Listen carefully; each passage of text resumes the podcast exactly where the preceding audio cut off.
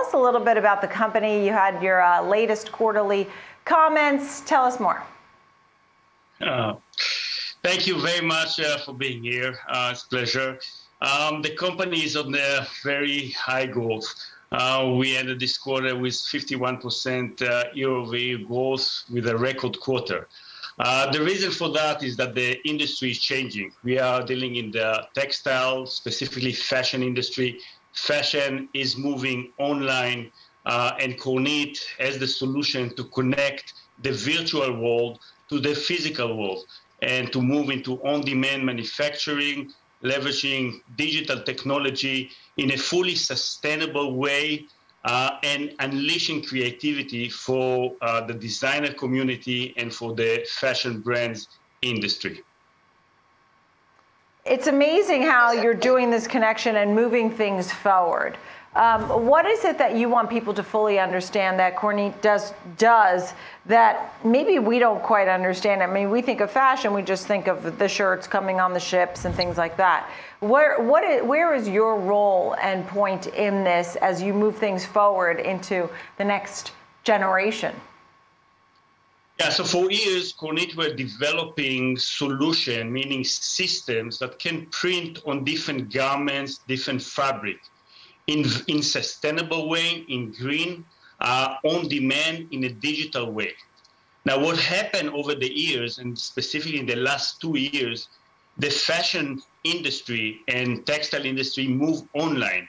We can see companies selling more and more through e-commerce.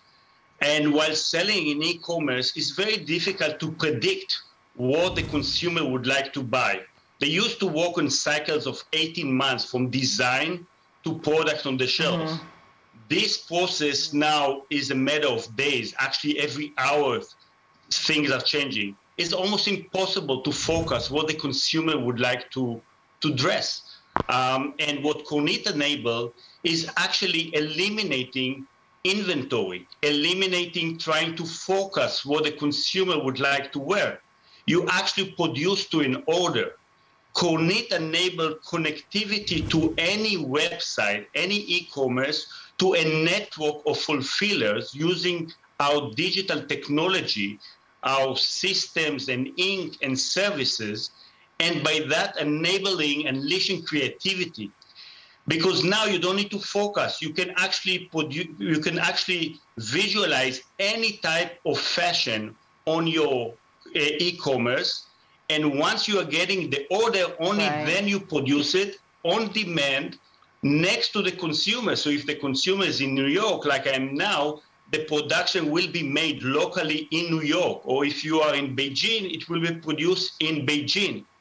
Uh, and for and for that, we enabling we we actually reducing waste. Today, 30 percent of, uh, uh, of, of this industry, 30% of, of the clothes that being produced is being thrown away. We generate about 21 million tons of waste and 28 trillion liters of uh, waste as well, um, liter of water of waste.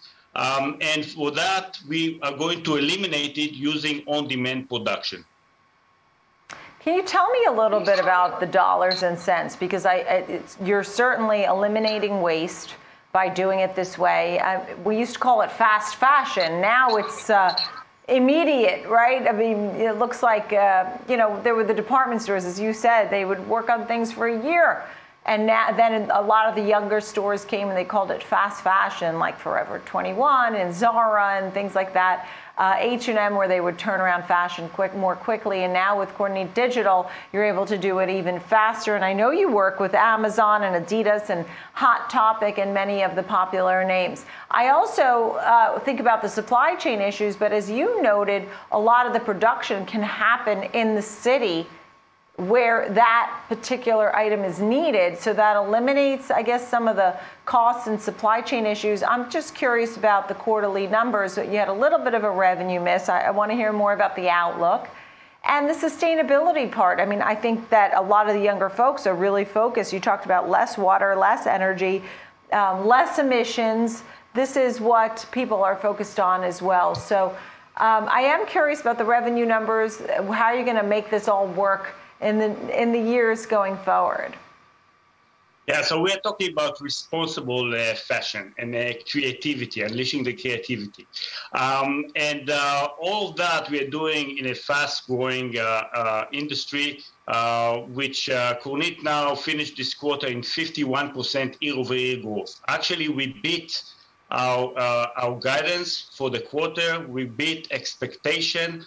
you need to take into account the warrants impact on the revenue. So when you are adding, when you're taking out the warrant impacts, actually we have, we beat the quarter big time, both on top line and on the EPS. Ah, okay. Um, our focus moving forward next year is going to be a very, very strong year uh, for Kornit.